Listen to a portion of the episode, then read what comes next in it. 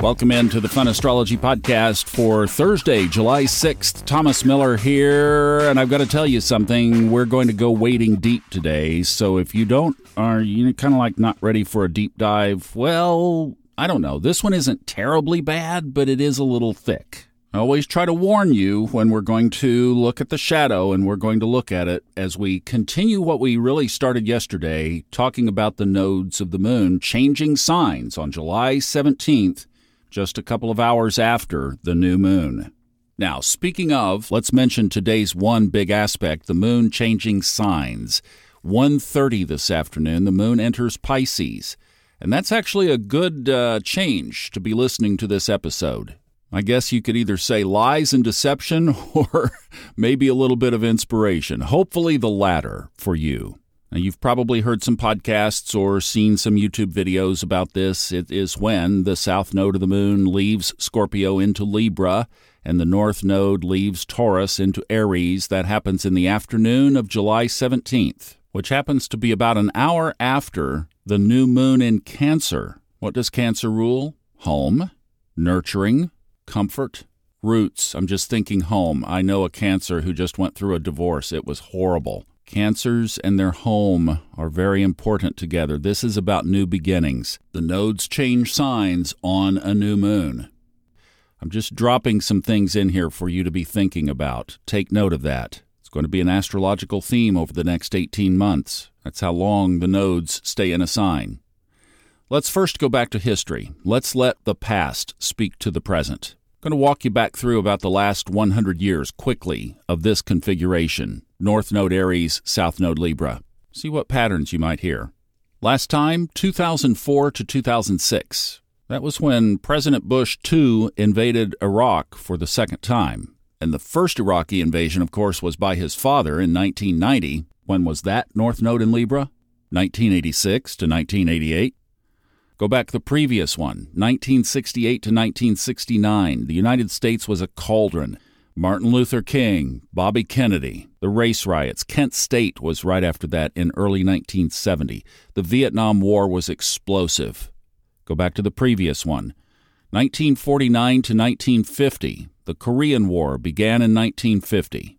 The one before that was a reprieve. 1930 to 1931, those bridge years in between World War I and World War II. Go back to the one before that, 1912 to 1913. World War I began in 1914, so this was the buildup. Then I wondered, what about the Revolutionary War? We just celebrated Independence Day number 247. What was going on back then? That was an eight year war, 1775 to 1783, and this aspect of the nodes of the moon was right at the end of it, the two years prior. So obviously you heard the theme. Now I can speak to this aspect because I have the exact opposite. My north node is in Libra and south node is in Aries. So much of my spiritual path has been working through both sides of this. And remember, this is under that Cancer new moon. But the south node in Libra could indicate an abandonment of the harmony and peace and love and beauty and home represented by Libra. And I know you're ahead of me already, moving toward conflict. Yes, my little South Node Aries soul came into a world that was not safe because of all the battles before. And when you hear that list of the North Node in Aries, I mean, there's the fighting, right? Because you're moving in that direction. So there it is. And then for those who have experienced that, they come back like I did, and you bring that with you. And it's like all of a sudden you're looking around going, Who's going to shoot me? Who's going to shoot me? Much of my life was driven by fear. That's the residual of the North Node in Aries. It's what I had to work through on my spiritual path. And just a parenthesis here, if you'd like to hear Robert Glasscock's opinion on this, we also recorded that, and it will be out on Old Soul, New Soul. Not sure when, but it will be before July 17th. Now, what's the positive side of this? How can we position ourselves to be highest timeline people when history tells us we're careening in a different direction? Let's talk about Libra first. That's where the shadow is. That's the south node. The first thing I'm going to suggest is examine how love shows up for you. Libra, ruled by Venus, is the astrological poster child for Valentine's Day, right? It's all about love. It's about harmony, yes, but that's a result of love. It's about balance. That's a result of love. So, one of the things you can do with this South Node Libra for your highest timeline is to examine how love plays out in your life. And from this perspective, authenticity. You know, there's the saying, you're in love with the idea of something, not necessarily the thing. So that could be another human in your life. You know, I'm I'm in love with the idea of this relationship, but not really the nuts and bolts of this relationship. That kind of thing. So it's an opportunity to really examine that part of your life and just open it up and have a look at it because the energy is there for positive change in that area for deliberately creating harmony in your world. That's another one. Bringing people together, identifying pockets of discord, and being willing to stand for the solution positively. Another area you might look at that would be a pure South Node in Libra interpretation is where have you been too much of a doormat? Where have you not stood up for yourself? Where have you not put your own mask on first, as we say? You know, right? It's like, where are you focusing so much on others that you've abandoned your own inner peace and harmony? You've scattered it to the wind. And I would say passivity is its cousin.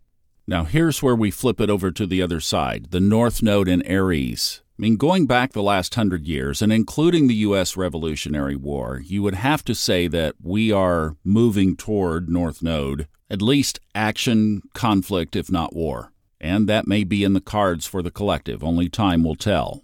So you heard the history. The question now is what do we do? What I'm going to suggest, just knowing the conflict that can be embedded in the North Node in Aries from my own life, as we are identifying those areas of love and harmony and where there is discord, as we move into Aries, it is calling us to action. And for some people to be on their highest timeline, that might very well be, and hear me here, it would be okay to be engaging in some kind of conflict, some kind of battle. Nobody on this planet had freedom that they didn't fight for. So it might very well be that your calling is to say, I am one who is called to stand for freedom right now. And if you join forces and you go to fight, may God be with you. And thank you for your service. Maybe it's a local cause that you become involved in. Maybe your stand is on the spiritual plane. Look for ways to take more action. Maybe you organize a group of people who stand in the light, a prayer chain.